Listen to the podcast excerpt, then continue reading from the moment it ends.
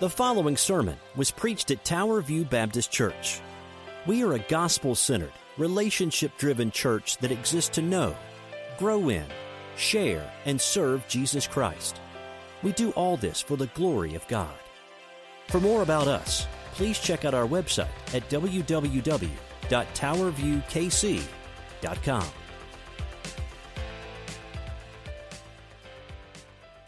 Now, in Jesus' name, and all God's people said, Amen. Well, if you have your Bible today, we are in Revelation chapter 12. Revelation chapter 12. And uh, our goal today is to get through the entire chapter. And I think we will do that, and I think we can do that. And I know some of you, we've had a lot of side, good side conversations, and Revelation is a tough book, isn't it? It's a very tough book. And there are a lot of good people, a lot of good, godly Christians on each side of how to interpret the book and, and this, that, and the other. And I just want to remind you, because we are half, we are truly halfway through the book right now. Don't lose your endurance. There's so many details to get wrapped up in. Get wrapped up in what is promised for you, in that God wins. Keep that as the forefront. We're going to get in the weeds today. We're going to look at the, the woman, the man child, the son, uh, and the dragon, and everything in between. But don't forget what it's all about. This book was written to encourage Christians to keep on, keep it on for Jesus Christ and his gospel in this world. If we lose that focus, we've gotten off into other ways. And uh, I pray we do, and I pray we will. Uh, we made more copies of these. This is a study guide that we make in house about Revelation 11 and Revelation 12. There's about 15 copies out there. Take one, grab it, read it, fall asleep with it, take it, read it, fall asleep with it. Amen? God knows, but take one and do it. If you're getting tired of Revelation, I promise you we are getting closer, but stay, stick with it and God will be glorified. Let's stand together if you're able to. I know you just sat down, but let's stand again for the reading of God's word, Revelation chapter 12, and we're going to make our way down to the end of the chapter at verse 17. Hear God's word this morning. And a great sign appeared in heaven, and a woman clothed with the sun, with the moon under her feet, and on her head was a crown of 12 stars. And she was pregnant and was crying out in birth pains and the agony of giving birth. And another sign appeared in heaven Behold, a great red dragon with seven heads and ten horns, and his heads seven diadems upon them. His tail, verse 4, swept down a third of the stars of the heaven and cast them to earth. And the dragon stood before the woman who was about to give birth, so that when she bore her child, he might devour it. She gave birth to a male child, one who's to rule over the nations with a rod of iron. But her child was, was caught up to God and to his throne. And the woman fled to the wilderness where she was uh, prepared a place by God in which she was to be nourished for 1,260 days, or roughly three and a half years. Now war arose, verse 7, in heaven. Michael and his angels fighting against the dragon, and the dragon and his angels fought back. But he was defeated, and there was no longer any place for them in heaven. And the great dragon who was thrown down, that ancient serpent, who is called the devil and Satan, the deceiver of the whole world, he was thrown down or cast down to the earth, and his angels were thrown down with him. And verse 10 I heard a loud voice, John says, in heaven, saying, Now the salvation and power and kingdom of our God and the authority of his Christ have come. For the accuser of our brothers has been thrown down or cast down, who accuses them day and night before our God. And they have conquered him by the blood of the Lamb. We just sang about that, didn't we?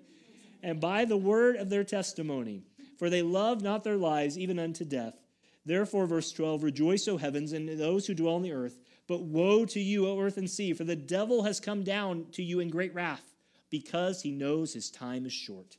And the dragon saw that he had been thrown down to the earth, and he pursued the woman who had given birth to the male child. But the woman was given two wings of the great eagle, so that she might fly from the serpent into the wilderness, to the place where she is nourished for a time, and at times, and a half a time. Then, verse 15 the serpent poured water like a river out of his mouth, and after the woman, to sweep her away at the flood. But the earth came to help the woman, and the earth opened his mouth and swallowed the river that the dragon had poured from his mouth. Then the dragon became furious with the woman and went to make war with the rest of her offspring and those who keep the commandments of God and to hold to the testimony. And he stood on the sand of the sea. If you take nothing else out of this whole chapter, verse 11, and they conquered him by the blood of the Lamb and by the word of their testimony, for they loved not their lives unto death. Let's pray together. Father, as we come to your word, as we look at a difficult passage, but uh, in, in the midst of this Revelation study, perhaps a more straightforward one, We pray that you are glorified. Father, help our ears to be listening, our hearts to be attuned. Whatever is around our minds and our worries, we commit those to you. We cast all cares on you, as your word says, because we know you care for us. We pray this today to your glory. May saints be edified and non Christians be saved. In Jesus' name, amen. May be seated. Well, I once heard a story about a man who asked this question as a little boy. He asked his mom, he said, Should I hate Satan? And the mom, being motherly as she was, knowing that the Bible says we should not hate anyone, told the little boy, Son, love should extend to everyone, and hatred should have no place in their hearts, even though she knew Satan is not a good guy.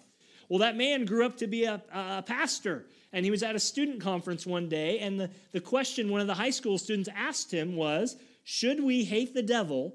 Should we hate Satan? And should we pray for him? And this now pastor remembered back to his mom's guidance on universal love, and he read a proverb from Proverbs 16, 9, 16 through 19. And it says there that the Lord hates a proud look, a lying tongue, hands that shed innocent blood. The Lord hates a divisive, wicked plan, or feet that are swift to running to evil, a false witness spreading lies, and one sowing discord among the brothers. And he read that and he answered the high school student. He said, You know, nowhere does the Bible say we should pray for Satan. His destiny is sealed, and there's nothing we could say that would make God alter that. The Bible remains silent on whether we should hate him. And he went on to say, But one thing remains Satan harbors a deep seated hatred for us, and his affection lies in death destruction, evil, and wickedness of everyone in this room, including you and including me. End quote. Remind you of 1 Peter 5 8, doesn't it? The devil walks around like a roaring lion, seeking someone to devour. And Paul and Peter and everyone around us reminds us that we are called to resist him. Friends, I don't know whether the Bible says to hate Satan or not. It's not clear, but one thing is true. He hates you. He hates God. He hates the church. He hates the gospel. He hates anywhere where Christ is lifted up. And Revelation 12 is a picture of that. Satan would be pleased if we left Jesus in the manger and we didn't talk about his crucifixion, his, his burial, his resurrection, and ascension. He would be pleased if we saw that he was in charge and he reigns and the Lord doesn't reign. He'd be happy if we would take those things to the grave. But that's not how the Bible works, is it? The Bible says that Satan is defeated and he is defanged. And in fact, we're going to see that today in part. But what does this look like? Well, that's what we're going to look about. But one thing you need to know is Satan's number one goal, if there could be one, him and his minions, is that he seeks to destroy your faith. And I want to remind you today with our big idea that only the all powerful God can prevent Satan from destroying your faith. And if you don't think he can, he will. But the lie that Satan has always had is did God really say? And you know what the Christian answer to that is all the time? The Lord has said, or thus saith the Lord. In battle, we are not alone. We work, as it were, with the resurrection power by the Holy Spirit in God's economy to fight Satan and we put on our spiritual armor. We, we, we wield the gospel sword. But in all these things, Satan still hates you. And in all these things, his one mission is to come after you. That's what it is. And in Revelation 12, we are going to see three ways that God prevents Satan from destroying our faith. Three ways a promised Savior, a preserved salvation, and a provision that is secured. And we'll unpack those in the coming moments. But as we get to Revelation 12, you need to know it's the literal halfway point of the book of Revelation. We've gone through the seven seals, we've gone through the seven trumpets, and we are now between here and verse chapter 14 going to see a backwards look at what has happened, uh, a forward look at what is going to happen, and eventually we will get into the seven bowls, which is the proverbial end of the world. But Satan himself is going to fight just like any animal who's cornered. And having been on many runs with many animals in places I don't want to talk about, and scared to death with nothing to defend myself, I know, uh, Peg always looks at it. We'll have that conversation. I can tell you, you don't want to be there. But Satan is cornered. He knows his end is coming. And what is going to happen here is we're going to see a picture in Revelation 12 of the gospel message from before time, what happened in time, and what's going to happen at the end of time. Does that make sense? But three ways we want to see today. But before we get there, I got to give you an overview. because there's a lot to unpack with this. There are three characters, and Amy, if you just want to put that whole slide up, that'd be great. There are three characters, uh, you will, three symbols that are here that are real, but also given some symbolism. They are first the woman. Who is this woman that's mentioned all throughout? Well, the woman mentioned is with the sun, the moon is under her feet, and there are 12 stars. She represents, and I want to just tell you this, she represents, most commentators believe, the Old and New Testament saints throughout all time. This is it. Those who were saved in Israel and those who were saved as Gentiles. And so some think this woman is Mary. Uh, the Catholics take that view. The Christian scientists say that this is Mary Eddie Baker, the former leader of their clan. I mean, this woman gets a whole rack of things, but really she's representing believers of all time. You could even say perhaps the church. She is, with the beauty in her eyes, the sun, she has it. The moon represents the authority that she has on the earth. And the 12 stars denote the 12 tribes of Israel in the past. See Joseph's dream in Genesis 37, and the 12 apostles in the New Testament. Well, what about this dragon? Well, I think that's pretty easy, isn't it? We actually were told that in verse 9. The dragon is Satan himself. Satan is real. Whether or not the polls agree with it, whether or not most evangelicals agree with it, Satan is real. If you profess faith in Jesus but deny that Satan is real, then you, something is off on those two things. This is not a future monster. The seven crowns, the ten horns, and all these things remind us about who he is and his authority. And there's next what is some of you have the King James Version. I actually appreciate you might have this phrase in your Bible. They call him the man dash child, the man child. Or some of your translations say the son. And this is referring to, of course, exactly what you would think it would refer to. This is Jesus Christ himself. The woman gives birth to a man child, fulfilling Psalm chapter 2 and verse 9. This represents all of his life and death and ascension. Everything about this child points back to Jesus Christ. There is no mistake about this. Now, there are some commentators and preachers who may disagree on the finer details of what we're saying, but this overview is pretty straightforward. So, whether you're a pre trib dispensationalist, go John MacArthur Left Behind series books, or you're a um, whatever old classic theology, symbolism, amillennialism type person, we all agree on this one thing. Amen? That's a good thing in the book of Revelation, by the way. God gave us a halfway point to start off on agreement. So here it is. That is the overview. And we again are at the halfway point. And what we see, the big picture of this whole chapter, is simply this two quick lessons here. There are two very straightforward lessons that you'll see. Is that number one, is that in Revelation chapter 12, this is symbolizing and is a literal battle at the same time, and both can happen concurrently, is that there's a battle going on. But the first lesson we learn is that in our trials, Revelation 12 will tell us, is that we trust in Jesus' finished work. Did you hear as we read through that how many times Satan was trying to attack the woman, the believers, or the church, and how many times he's trying to attack the Son, Jesus Christ? It was never ending. He will not stop until the final day because he knows his day and his time, as the scripture said, is short. 2 Corinthians 4 17 and 18 says, Paul wrote, This momentary affliction is preparing for you an eternal weight of glory far beyond all comprehension. And we not look to the things that are seen, but to the things that are unseen. For the things that are seen are temporary, but the things that are unseen are eternal. Look, Satan will tell you you are weak, but Jesus says, My power is made perfect in weakness. Satan will tell you you don't deserve to ask for forgiveness, but Jesus will say seven times 70, or 70 times seven. The reality is, Satan wants you to feel alone, attacked, vulnerable. And friends, you are. Church, we are outside of his covering grace. But Revelation 12 says that with Jesus, he understands us, and the church is protected. The believers are protected in the wilderness, just as it says in Revelation 12. The second lesson I want you to get out of this big picture is before we dive in the details is that we fight from Jesus' victory, not for it. We fight from Jesus' victory, not for it. In other words, we are not going to battle with Satan and having to knock down our enemy in the sense that we are going to defeat him ourselves. Aren't you grateful that the Bible tells you that Satan was defeated once and for all at the cross, as was sin, death, and everything else?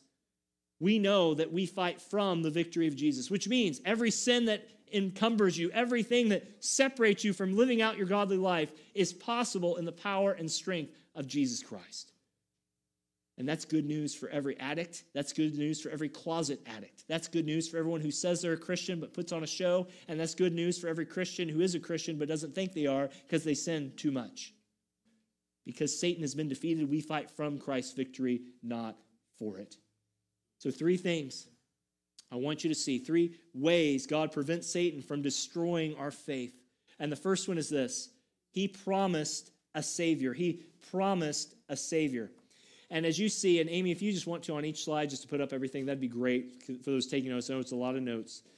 The dragon here is described as having, in verses 1 to 6, as having seven heads, ten horns, and seven crowns.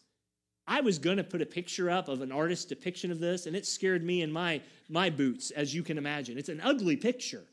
But the point of this is, and starting in verse 3, is that it's a symbol of his influence and authority. The seven heads and crowns uh, are, are what 2 Corinthians 4 4 talk about. He has blinded the minds of unbelievers, and he has hidden the gospel from them. Satan's one job in this world is to take as many people to hell with him as he can, if you want to say that. He will blind everyone to that end. The ten horns here emphasizes the frightening power verse 3 talks about that he has, and it shows he has strength and control. But this adversary, he is a mighty one. He's a terrible one. And down in verse 4, it says that his tail swept down a third of the stars of heaven and cast them down to earth. Well, I want you to know before we get to that part what the Bible says. 1 John 5 19 says, We know we are from God, and the world lies in the power of the evil one. John 12 31, Jesus said, Now this is the judgment of the world. The ruler of the world has been cast out. Who has been cast out? Satan has. Now, when did this happen? We'll explore that a little bit more as we go through the passage. It's possible this was before creation. It's possible this is a picture of the cross. But the point of it is, Satan and his rebellious third stood before God and lost the war. Aren't you grateful for that? He lost. No one can go against God. We heard that in Romans chapter 8. And this seed of the woman, it goes back to the promise that was given to all the people. Genesis 3:15. Do you remember the promise that God told Adam and Eve and all of us? The first gospel, he would crush the head of the serpent and the serpent would, would, would, would try to bite his heel. He'd try and do something, but the head of the serpent is crushed and so what you are seeing here is this promised Savior is that Christ has done what he said he would do. He's finished the work. And this is where it goes in to verse 4. And you will see that it, he tries to devour.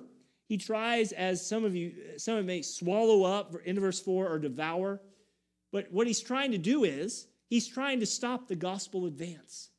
Satan's goal, again, is to say, Jesus, you're not going to win. I'm going to win. He may send a Cain to kill an Abel. He may send a Pharaoh to hold back God's people. He may send the Philistines or all the uh, Hittites and the Amorites and the Perizzites and all those ites of the Old Testament to stop God's people. But it will never work because God has already crushed the serpent's head. Hebrews 2, Hebrews 2.15 says it this way. Jesus came to deliver all those who through the fear of death were subject to lifelong slavery. Christ was sent to deliver us from the power of Satan. And he did that once and for all at the cross. Through the cross, whether it be at Gethsemane or Gilboa or Golgotha, the cross is a battlefield where Satan is devoured up. And you notice that in verse 5, don't you? Look down at your Bible. She gave birth to a male child, one who's to rule the nations with a rod of iron. Who is that one? Who is it? It's not Satan, it's Jesus. And Jesus here says that the blood of his own life was given to rule. She, the woman, gave birth to a male child, and that male child was, at the end of verse 5, was caught up to God. This is a symbol here of, of what has happened with Christ. He's been caught up. His life, his death, his ascension, his going back up to heaven, and his resurrection all point to the fact that there's nothing that Satan could do to touch him. He may kill him for a moment, but Sunday's a coming. Friday may be terrible and black and dark, but Sunday is a coming and Christ is going to resurrect. And that's why we remind ourselves that because it is finished, your future is safe with God. Because it is finished, your future is safe with God. And that's what I want you to see. Look down at verse 6. And the woman, Amy, if you want to go to the next slide, and the woman who fled into the wilderness, which was prepared by God, where she was placed there for three and a half years. The wilderness here, most commentators agree, is not a literal place, but it's a place of refuge. It's a place, like the psalmists say, where they were kept safe under the wings of the Lord. And this woman who was kept safe by the blood of Jesus was prepared. Church, I want to remind you again and again and again and again no matter what this world brings against us, Christ is always enough for your family, for your faith, for your kids, for your culture, for everything. Christ is enough. And we are safe in his hands. Do you believe that? We can sing that child song, He's got the whole world in His hands, and He does because of what Christ has done for us. He promised a Savior, and the dragon has, has caused havoc in heaven. He's knocked down. He chases the male child, which is, which is Christ, but Christ's bride, the church, is protected and protected and protected. And that's why we know that all those who are truly saved will endure to the end. Christ said those very things. We worry whether we've lost our salvation, whether this guy knows Christ or that. Look, we need to share the gospel and we need to be firm in what we believe and if we're truly saved. But I want you to know all those who are truly Christ are held until Christ's return. No one can snatch us out of his hand. The number one way he protected you from Satan destroying your faith was a promised Savior. Second way he protects you is a preserved salvation, verses 7 through 12. A preserved salvation. You notice there in verse 7 that a war arose in heaven, and Michael and his angels were fighting against the dragon or devil. And the de- dragon and his angels fought back. And it goes on, but he was defeated. If you're an underliner, underline that phrase. He was defeated. And there was no longer any place for them in heaven. In verse 9, and the great dragon was thrown down, that ancient serpent, who's called Devil and Satan, the deceiver of the world, was thrown down to earth, and the angels were thrown down with him. What you're seeing here is Christ's victory from different perspectives. Whether it's verses 4 through 6 or now 7 through 9, what you're seeing repetition wise and teaching wise is John is seeing an emphasis that Christ has done the victory. Satan fights Michael, he loses. He fights God in heaven, he loses. Wherever he goes, he loses. Now, again, was this before creation or is this pointing to the cross? Friends, it could be all of those things we know that God wins at every step of the way. So, whether this is a picture of going before the created world in Ezekiel 28 and Isaiah 14, or if this is really referring to what John 12 31 says, we don't really know. But I want to read John 12 31 for you again. This is Jesus speaking. He says, Now this is the judgment of this world. The ruler of this world will be cast out. Do you hear that future tense in there? Not was, and he was cast out, but will be cast out. In fact, if you look at your Bible, you may have the word, um, in verse 9, you may have the word thrown down or cast out. Count how many times you have that in verse 9. You should have three times. He was thrown down, cast down, thrown down, cast out, thrown down, cast out. Why is he, why is he doing that? He's telling you that Satan has been cast out, thrown down from God. In Revelation 12 9, he's cast from heaven. In Revelation 20, verse 3, he's cast into the bottomless pit. And in Revelation 20, verse 10, he's cast into the lake of fire. Isn't our God good to us? There's significance in all these things because of what is happening here. The cross is viewed not as a low point, but as the high point. It's viewed here as the grounds for the gospel, Genesis 3:15. Because of what Christ has done, he's cast out Satan forever and ever. And this is where we go down to verse 10. Verse 10 tells us what happens now that he has come. The accuser has been cast down. The Father has sovereignly seen so. Christ has won the victory, and now the Spirit has sealed everything up for us. There are four words in verse 10 that I want you to note.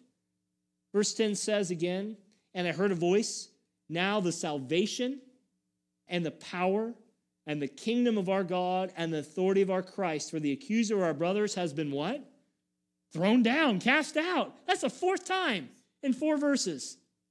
This is why so many people say, Satan won't leave me alone. Satan won't leave me alone. No, he may not. But you have victory in Christ, Christian, over Satan because of what he has done for you. Do you see why we're not going to chase every detail here? Because the details show the point. Christ has sent a preserved salvation for you. The Father is holding you, the Son has saved you, and the Spirit has sealed you. And we call that the Trinity. Who is this loud voice? We don't know. It could be the 24 elders, it could be a random angel. We have no idea. It wasn't important enough for John. But the bottom line is is that salvation has been given to us in Christ and that is enough for us to hold our lives upon and build upon. Why has all this occurred? Because Satan won't let up. You may have that phrase have come down in verse 10 towards the end. It's just a reminder that salvation is a settled, settled fact. So, what does that mean for you? Two quick takeaways before we transition points. There is safety in Christ, and there is also a conquering in Christ. If you're truly in Jesus Christ, nothing of this world or of the other world will ever be able to separate you from the love of God that is in Christ Jesus our Lord. When I sent Nelson the verses this week about what we were reading for scripture reading, I kind of sarcastically said, I, I know you don't like these verses. But you know, when Nelson gets excited, he gets excited, doesn't he? And when he read those scriptures, you could feel the passion and, and, and just joy he has because we both share that same view as you do. That when you hear that we are more than conquerors, more than victors in Jesus, what more do we need? We have it all. But he says here there is safety in Christ. Verse 11 draws us out a little bit more. And they have conquered him by the blood of the Lamb and by the word of their testimony. Friends, despite life's challenges, God always nourishes, protects, and offers us a way of escape. He is our safety. And we are justified in Him. We are saved in Him. We are sealed up in Him. But we're also conquerors. And it says, How do we conquer? We conquer by the blood of the Lamb. Ephesians 1 7 in Jesus, we have redemption through his blood, the forgiveness of our sins, according to the riches of his grace. Nothing Satan does can take away a promised Savior, and nothing Satan does can take away a preserved salvation. Friends, we often use the Baptist phrase, maybe you heard it growing up, called once saved, always saved. Look, if you are truly saved, I think a better phrase is once preserved, always preserving. If you are saved, you will continue to walk in the ways of God. Look at verse 17. And we'll get there in a minute, but I want to point this out doubly here. Those who keep the commandments of God and hold to the testimony of Jesus. Who are those who believe in Jesus? They're walking in what he says, and they're secure in who he is and what he's done for them. How do you know you're saved? Do you desire to obey God? And do you want do you desire to follow God, specifically Christ? That'll be a big help in both ways. So as we transition, Satan has tried to break the promised Savior. Eh. He's tried to break up our salvation. Eh. So God's not only going to give you the way, He's going to give you the means as well. I want you to see number three. I want you to see the last point here. A promised Savior preserves salvation, but finally, a provision secured. Verses 13 and 14. And he says, And when the dragon saw he had been thrown down to heaven or cast down to the earth, he pursued the woman. Again, the woman is, is figurative of all believers of all time, particular Israel, Gentile, all of us together who have faith in Christ, who had given birth to the male child. You say, what is that? How, how could believers give birth to the male child? That, that's another picture there, but even one of those believers did literally give birth to a male child. And we call her name at Christmas time Mary, of course. That's why some believe this might be Mary. But we believe it's a picture here of what Christ has done. And you see there in verse 13, down to 14. But the woman was given two wings of the great eagle, so that she might fly from the serpent into the wilderness to a place that was to be nourished for a time, times, and time and a half. That phrase, the two wings of an evil, eagle, speak of God's providential protection. It's often used, especially in Exodus. Moses said this You've seen, or Moses heard this from God, rather, you've seen what I did to the Egyptians, and how I, God, bore you on eagle's wings and brought you to myself. The same word used in verse 6, you may see that there where it says she was nourished or fed, is also the word used in verse 14. And that same word there, at least in the ESV, is nourished. They were nourished for a time, speaks of what God has done. And what has God done? He's fed them, He's protected them, He's protected all believers. God will never let you go. I love those little, little pictures on social media that come up and, and little phrases we say God will never let you go. Oh no. We sing songs like Matt Redman, oh no, he'll never let you go. All this, and they're so true. But how do we know that's true? Because Jesus gave us this picture in Revelation 12. But it doesn't end there. Did you see what Satan tried to do? Look at verse 15. The serpent poured water like a river out of his mouth after the woman. I don't, in my little finite mind, I think of a, a fire hydrant when, it, when they open them up, like a firefighter opens it up, and that water just. Why does he do that? Well, he wants to sweep her away from the earth. He wants to sweep away everything from the earth. His desire is to destroy the woman. And, and the point of it is, some believe this flood refers to uh, uh, his blasphemous words. Uh, we don't really know, but the, the point of it is, he's going to fail again. He's tried fighting heaven and God. He's tried fighting Michael the archangel. And now he tries a flood, whether literal or figurative, and once again it fails. What about verse 16?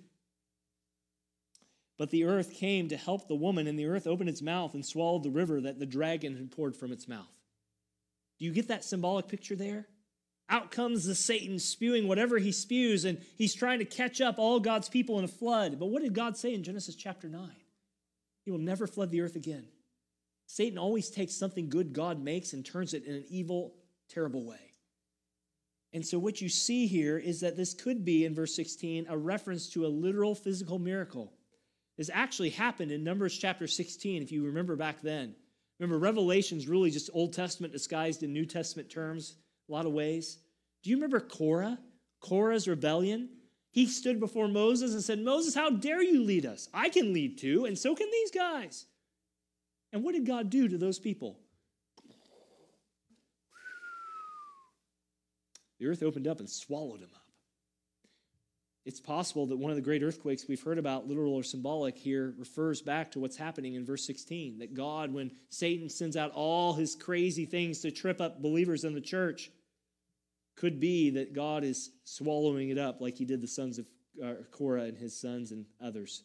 That's why Exodus 15 12, Miriam's song says, quote, You stretched out your hand, O God, and the earth swallowed them up, referring to Pharaoh and the Egyptians. Bottom line is, every attack of Satan will utterly fail. So, where does this end with? We'll end with this. Look at verse 17. Having failed to destroy the woman, he now goes to chase after her offspring. This is a reference, once again, of showing that no matter where people are, Satan will never let up. All believers of all time are under the same persecution. That phrase there in verse 17 that phrase where it says to make war probably refers back to Revelation 11 7 and coming next week in 13 7.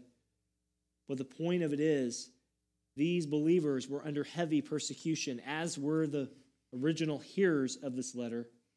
But I want you to see that they were overcoming. How were they overcoming? Because they kept the commandments of God. Friends, I can't say it enough. We don't we are not saved by this book or by keeping the rules of this book, but the fact that we do follow the commands of Christ show that we know the God of this book.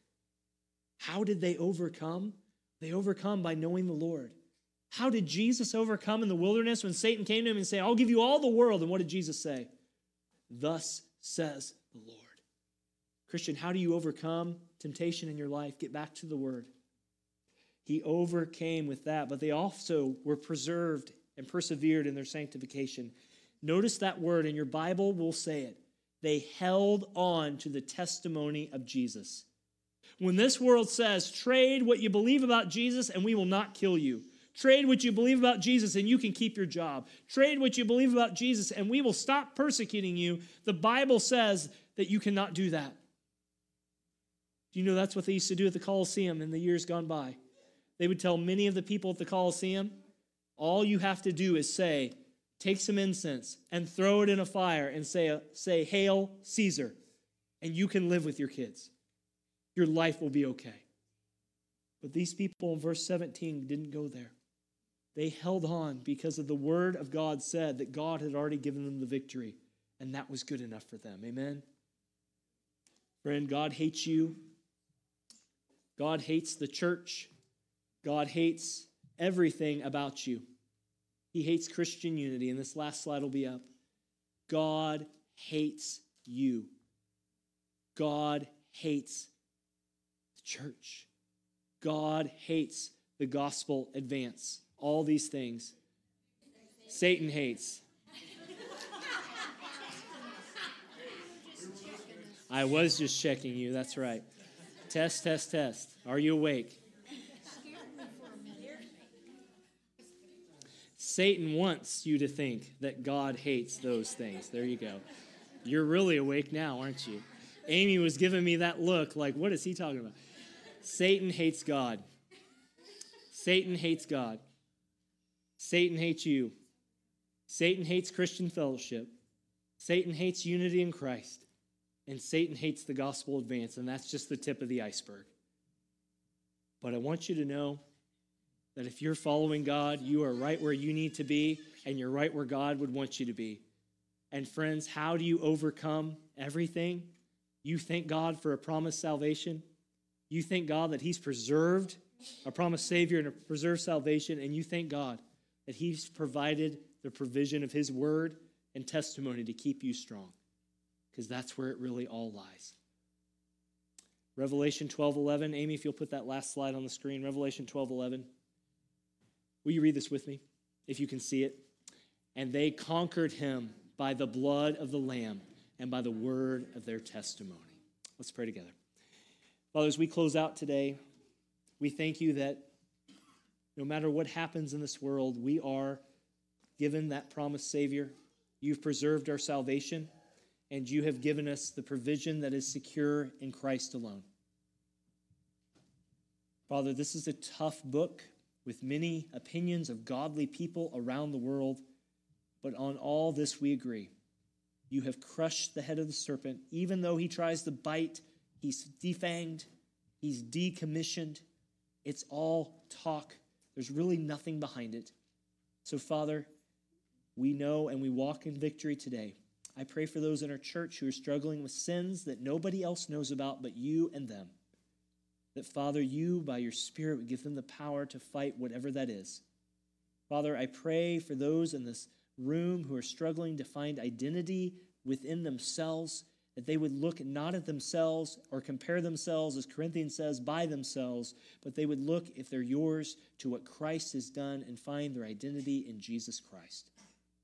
Father, I pray for those today who are struggling to, to, to really know whether they're in you and they struggle with the salvation question Am I truly saved? That by checking their desire to follow you and their desire to follow your word, that those may be spirit led indicators to take them back, to examine themselves, as Paul said, to see whether they are truly in the faith. Well, there's so many applications here, but we are greatest for the biggest one that when you said it is finished, you were not finished, Lord, but Satan is finished. Sin, death, and all the strangleholds are. We praise your name. Be with us as we close out today. In Jesus' name, and all God's people said, Amen.